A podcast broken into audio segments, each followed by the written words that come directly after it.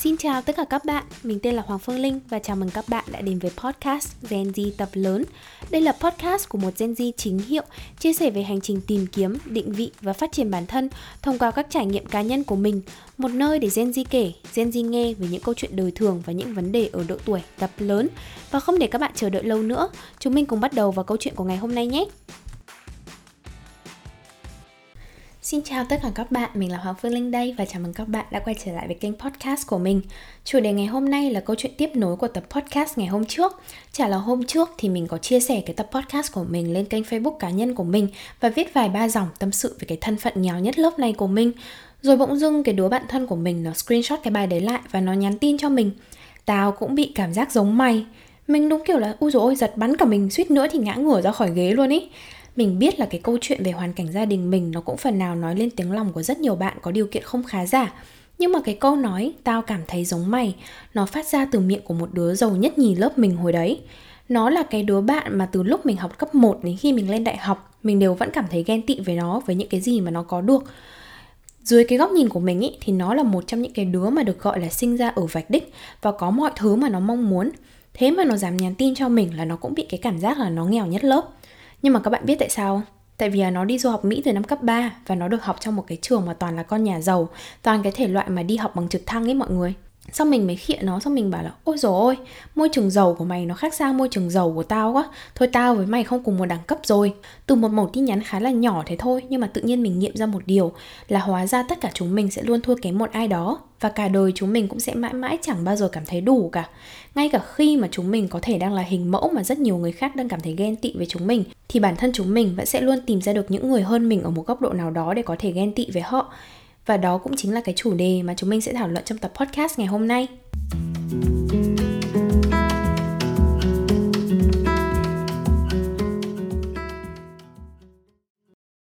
ngồi ngẫm nghĩ lại thì đúng là kể từ khi mình còn học mầm non đến khi mà mình đã tốt nghiệp đại học thì chưa bao giờ mình thoát ra khỏi cái cảm giác ghen tị với một ai đó hồi mầm non thì hồn nhiên lắm, chỉ đơn giản là bạn này bạn nọ có cái váy đẹp hơn mình là mình cũng cảm thấy ghét rồi lên đến cấp 1 thì mình luôn cảm thấy ghen tị với một bạn học giỏi nhất lớp mình hồi đấy. Bạn đấy là thuộc vào cái dạng thần đồng bẩm sinh ấy Kiểu lớp 1 là đã có thể đọc được hết Harry Potter rồi. Và mình ghen tị với bạn đấy bởi vì không những là bạn ấy có thể đọc giỏi, Mà bạn học tiếng Anh cũng giỏi, mà học toán cũng là siêu phàm luôn. Nói chung là mọi thứ của bạn ấy nó đều hơn mình. Và cho dù là mình có chăm học hơn bạn ý đi chăng nữa, Thì mình vẫn thua bạn ý. Và mình cho rằng là bạn ý đã giỏi bẩm sinh rồi, Nên mình có làm cái gì thì mình cũng không thể nào mà giỏi được hơn bạn ý cả.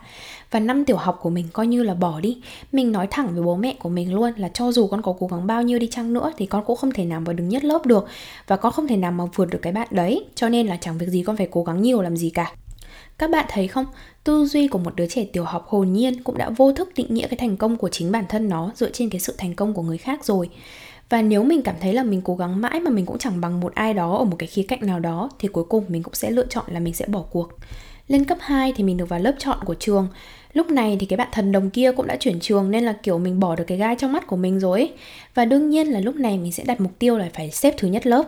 Và mình còn bị một cái là mình bị mắc cái bệnh hoàn hảo. Mình lại còn là con gái nữa nên là hồi đấy mình rất thích cái sự chú ý của các bạn nam và mình thì mình sẽ lúc nào cũng muốn là mình phải trở thành bạn nữ tuyệt vời nhất lớp, xinh đẹp nhất lớp, học giỏi nhất lớp và được nhiều bạn nam thích nhất lớp. Nó như kiểu là những cái châm ngôn sống và những cái mục tiêu sống của cuộc đời mình luôn ấy. Từ đó thì mình lại càng có thêm nhiều hạng mục để cảm thấy ghen tị với người khác. Cứ khi nào mà có một bạn nữ khác xinh hơn mình chuyển vào lớp là mình lại cảm thấy ghen tị. Có bạn nào mà giỏi hơn mình chuyển vào lớp là máu chiến của mình nó lại tăng cao. Mình không thể hiện những cái điều đấy ra ngoài quá là rõ, nhưng trong lòng mình lúc nào cũng là cái sự đố kỵ rất là mãnh liệt chính vì cái sự mà sợ thua kém nên bản thân mình lúc nào cũng phải gồng mình lên để cố gắng bằng tất cả những đứa mà mình cảm thấy ghen tị với nó. Và nếu mà mình không bằng chúng nó, thì một là mình sẽ quay ra tìm những điểm không tốt về nó để khiến bản thân mình tốt hơn và đôi khi là đi nói xấu nó với cả một đứa khác. Hai là quay ra ghét chính bản thân mình và đổ lỗi cho hoàn cảnh. Đó là hai cái hệ quả khá là tệ hại của cái tính ganh đua mà mình có hồi đấy có một cái mà mình không biết là nó có đúng với mọi người hay không nhưng mà với mình ý, thì ai mà mình càng thân thì mình càng cảm thấy dễ ghen tị.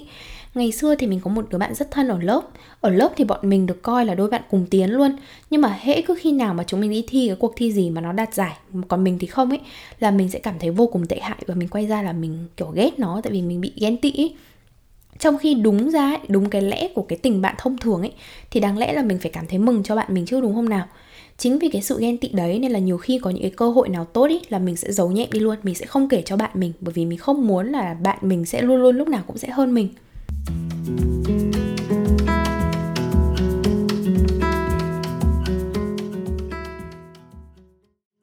Mình thấy là chúng mình sẽ luôn có hai kiểu ghen tị chính. Mình gọi một kiểu ghen tị là ghen tị hoàn cảnh và kiểu thứ hai là ghen tị thành tích ghen tị hoàn cảnh là khi mà chúng mình cho rằng họ có những cái thứ trời phú như là được sinh ra trong gia đình có điều kiện, có tài năng bẩm sinh, có được sự may mắn hay có được một cái vẻ ngoài ưa nhìn. Ghen tị thành tích là khi mà chúng mình cảm thấy ghen tị với những gì mà họ đạt được trong cuộc sống. Khi mình có cái cảm giác ghen tị về hoàn cảnh ấy, thì mình thường là có thiên hướng không công nhận sự nỗ lực của người khác khi họ đạt được một cái thành tích nào đấy ví dụ là khi mà mình thấy có một ai mà làm nhạc hay hay là có tài năng về âm nhạc ấy, thì mình thường tặc lưỡi cho rằng là, ui dồi ôi, bạn này là làm nhạc là vì bạn ấy có khiếu ấy, bạn sinh ra là dành cho âm nhạc rồi. Thay vì là mình công nhận người ta vì cái khả năng học hỏi và nỗ lực để có thể cải thiện khả năng làm nhạc của họ với mình ý, thì ghen tị hoàn cảnh nó khá là dễ để có thể vượt qua. Vì chúng mình thường là chỉ cần đổ lỗi cho việc là họ may mắn được sinh ra với một cái lợi thế nào đấy mà mình không có để bản thân mình cảm thấy đỡ tệ hại hơn. Còn cái ghen tị thành tích mới là cái khiến chúng mình đau đầu và bị rơi vào cái trạng thái khủng hoảng nhìn ngang, nhìn dọc thì ai ai mình cũng cảm thấy là người ta hơn mình một cái gì đó. Nhìn trước, nhìn sau thì mình lại tự hỏi bản thân là, trời ơi, tại sao cùng xuất phát ở một điểm mà nó lại thành công, còn mình thì không? Và khi mà chúng ta cứ mãi tập trung vào cái phép so sánh và sự ghen tị, thì rốt cuộc là chúng mình cũng vẫn chẳng thể nào mà trả lời được câu hỏi là tại sao người ta luôn luôn hơn mình và mình luôn cảm thấy bản thân kém cỏi và kém may mắn mình bắt đầu có ý thức để sửa cái tính so sánh mình với người khác từ đầu năm cấp 3 Nhưng mà cho dù ý thức đã bắt đầu đứng lên để kiểm soát cái lòng đố kỵ của mình rồi Thì bên trong tiềm thức, mình đôi lúc vẫn bất chợt cảm thấy ghen tị với một ai đó. Nhưng cái sự ghen tị đó nó rất là thoáng qua thôi Nhưng nó phần nào phản ánh một điều là mình mãi mãi chẳng bao giờ có thể hài lòng với chính bản thân mình cả. Câu chuyện đơn giản nhất là bạn thân mình nó biết rõ là nó thích cái lĩnh vực gì Nên nó rất hiếm khi rơi vào cái trạng thái mông lung như mình mình cũng cảm thấy ghen tị. Nó là một cái điều rất là nhỏ nhoi thôi, nhưng mà mình cũng cảm thấy ghen tị. Hoặc là một trường hợp khác là khi mà chị cùng nhà của mình vốn là đang học cùng ngành với mình, nhưng mà chị quyết định là chị chuyển sang làm bánh. Và từ đấy chị vẽ ra được những cái dự định nó rất là hào nhoáng. Nó cũng không hẳn là hào nhoáng, nhưng mà nó có một cái con đường rõ ràng để chị ý theo đuổi mình cũng cảm thấy ghen tị bởi vì bản thân mình mình vẫn không biết là mình sẽ đi đâu mình sẽ trở thành ai trong tương lai. Nên khi mà mình thấy một người khác người ta có được một cái con đường để người ta đi ấy, là mình cũng đã cảm thấy ghen tị rồi. Hoặc đôi khi đơn giản thôi là mình gặp một ai đó và họ là một người vô lo vô nghĩ họ sống cho hiện tại và họ chẳng quan tâm gì đến tương lai cả. Mình cũng cảm thấy ghen tị. Và cái vấn đề ở đây ý, là những cái con đường mà người khác đang đi hoặc những cái gì mà họ đang làm hoàn toàn không phải là điều mà mình muốn làm nhưng mà vậy tại sao mình lại có cái cảm giác ghen tị dù đó là những cái điều nhỏ nhặt nhất và đó là những cái điều mà bản thân mình không hề mong muốn có được nó? Đơn giản thì mình nghĩ là chúng mình sẽ luôn bị rơi vào cái trạng thái ao ước có được những cái mà người khác có thay vì là trân trọng những thứ mà mình đang có ở thời điểm hiện tại bây giờ quay ngược lại cái câu chuyện nhá. Thì từ phía những người mà mình luôn có cái cảm giác ghen tị với họ ấy, thì chính họ đã nói với mình là họ lại luôn cảm thấy rất là ghen tị với mình. Đứa bạn thân của mình thì luôn cho rằng mình là hình mẫu của nó. Chị cùng nhà của mình thì luôn luôn cho rằng là mình có một con đường tương lai rất là rộng mở và đáng để được ghen tị. Và đôi khi chị cũng muốn có được những cái con đường như mình và sau khi mà mình nhận ra được có một cái vòng luẩn quẩn của cái sự ghen tị thì mình mới nhận ra rằng là hóa ra ai cũng sẽ cảm thấy mình kém hơn một ai đó, cho dù người đó có hoàn hảo đến thế nào đi chăng nữa. Và có lẽ là cái sự ghen tị nó sẽ không bao giờ nó mất đi đâu, mà nó chỉ đơn giản là chuyển từ người này sang người khác thôi. Đi học thì mình ghen tị với bạn bè, đến lúc đi làm thì chúng mình ghen tị với đồng nghiệp ví dụ như mình, khi mình làm youtube thì mình cũng sẽ cảm giác ghen tị với những bạn youtuber khác. Rồi dần dần lớn hơn thì mình sẽ cảm thấy ghen tị với sự giàu có của người khác nữa. Mình nghĩ là chúng mình không nên tìm cách để có thể giết chết đi cái sự ghen tị, bởi vì điều đó là một cái điều mà rất là bất khả thi. Nhưng mà thay vào đó thì chúng mình nên học cách chấp nhận nó và ghen tị đúng nơi, đúng chỗ và đúng khi cần. Năm cấp 3 thì mình đã cố gắng giảm cái sự so sánh và cái tính ghen tị của mình bằng cách là mình tự nhủ với bản thân là ai rồi cũng sẽ có những cái con đường riêng của họ. Bây giờ bạn ý có giỏi hơn mình đi chăng nữa, có thành công hơn mình ở thời điểm hiện tại thì đâu có nghĩa là trong tương lai mình vẫn sẽ kém hơn bạn ý. Và nhiều khi mình còn nghĩ là ui dồi chắc gì trong tương lai mình đã gặp lại mấy cái đứa giỏi này nên là sau này mình sống thế nào, nó sống thế nào cũng chẳng hề ảnh hưởng gì đến cái cuộc đời của mình cả bằng một cái sự thay đổi rất là nhỏ và hồn nhiên trong tư duy của mình thế thôi. Mà dần dần mình đã bớt được cái cảm giác ghen tị và ganh đua hơn. Từ đó thì cái sự ghen tị trong mình nó dần trở nên dễ kiểm soát hơn. Mình lại tiếp tục chia cái sự ghen tị thành hai kiểu kiểu ngang và kiểu dọc. Kiểu ngang là khi mà chúng mình ghen tị với một con đường mà nó hoàn toàn khác xa với cả cái lĩnh vực của mình. Còn kiểu ghen tị dọc là khi mà chúng mình ghen tị với chính những người đang có những cái con đường giống mình, nhưng họ đang được đi trước mình với cái kiểu ngang ấy, thì bất cứ khi nào mà trong mình có cái cảm giác ghen tị, thì mình sẽ tự xác định lại cái giá trị của bản thân mình là gì và nó khác với người ta như thế nào. Các bạn phải hiểu là khả năng của con người mình nó có giới hạn, thế nên chúng mình không thể nào mà giỏi tất cả ở mọi lĩnh vực và giỏi mọi thứ được. Giả dụ như bây giờ mình nhìn vào một đứa đang thành công trong ngành art chẳng hạn và ghen tị về cái khả năng sáng tạo của nó, thì mình cũng phải biết được rằng đó không phải là cái lĩnh vực của mình. Sáng tạo trong nghệ thuật có thể không phải là sở trường của mình thật nhưng thay vào đó thì có thể mình lại là một đứa sáng tạo về nội dung chẳng hạn. Khi ấy thì mình phải biết rõ giá trị của bản thân mình là sự sáng tạo về nội dung và ý tưởng. Thì mình không nên lấy cái quy chuẩn thành công của một lĩnh vực hoàn toàn khác để áp đặt lên cái sự thành công của bản thân mình. Hoặc nếu có ai đó thành công trong ngành IT chẳng hạn, thì bản thân mình cũng phải tự nhắc nhở bản thân mình là mình đang làm trong ngành khách sạn. Thế nên là quy chuẩn thành công của hai ngành này là hoàn toàn khác nhau. Tiếp theo là kiểu ghen tị dọc mình nghĩ đây nó mới là cái kiểu ghen tị mà khó để có thể trị được đây này. Bởi bây giờ cái đối tượng ghen tị của chúng mình nó đang nằm trên cùng một con đường với mình và họ đôi khi còn cùng một cái xuất phát điểm với mình nữa cô lúc này trong bản thân mình sẽ luôn luôn lẫn lộn giữa rất nhiều những cái cảm giác khác nhau, nào là ngưỡng mộ, sợ sệt lại còn ghen tị nữa chứ. Ngưỡng mộ là vì sao cùng một con đường mà họ có thể chạy nhanh hơn mình, sợ sệt vì cái tài năng của họ và ghen tị bởi vì tại sao họ có thể đi nhanh đến như thế ở trường hợp này thì mình nghĩ là chúng mình vẫn nên phải ghen tị, bởi vì đôi khi cái sự ghen tị lành mạnh nó sẽ giúp chúng mình có được một cái động lực để phấn đấu nhiều hơn. Nhưng khi ấy thì các bạn nên xác định rõ là những người này chỉ nên là động lực cho bạn thôi, chứ không phải là mục tiêu để bạn có thể phấn đấu. Nghĩa là chúng mình biết là bản thân mình phải cố gắng nhiều hơn, nhưng không được lấy sự thành công của họ ra để làm cái thước đo cho cái sự thành công của mình thế nên là người ta mới hay có một cái lời khuyên là chúng mình nên cố gắng tiến bộ hơn bản thân mình của ngày hôm qua, chứ không nên cố gắng để tiến bộ hơn một ai đó. Khi mà rơi vào cái tình huống này thì mình nghĩ là cái cách dễ dàng nhất nhưng không phải ai cũng có thể làm được, đó chính là hạ cái tôi của mình xuống và đi hỏi ý kiến của chính những người mà mình cảm thấy ngưỡng mộ. Nếu mà trong lớp mình có ai giỏi hơn mình, thì hãy đến và hỏi họ về cái phương pháp học tập của họ. Khi mà đi làm, nếu bạn thấy ai có thể hoàn thành công việc xuất sắc hơn bạn chẳng hạn, thì hãy đến và hỏi họ về cái cách giải quyết vấn đề và làm thế nào có thể làm việc năng suất như họ nếu đó không phải là cái phương án tốt cho cái hoàn cảnh của bạn, thì bạn hoàn toàn có thể hỏi ý kiến và feedback từ những người phía trên. Ví dụ như là bạn có thể đi hỏi cô giáo về cách cải thiện khả năng học, hay là đi hỏi sếp về feedback cho cái quá trình làm việc của bản thân mình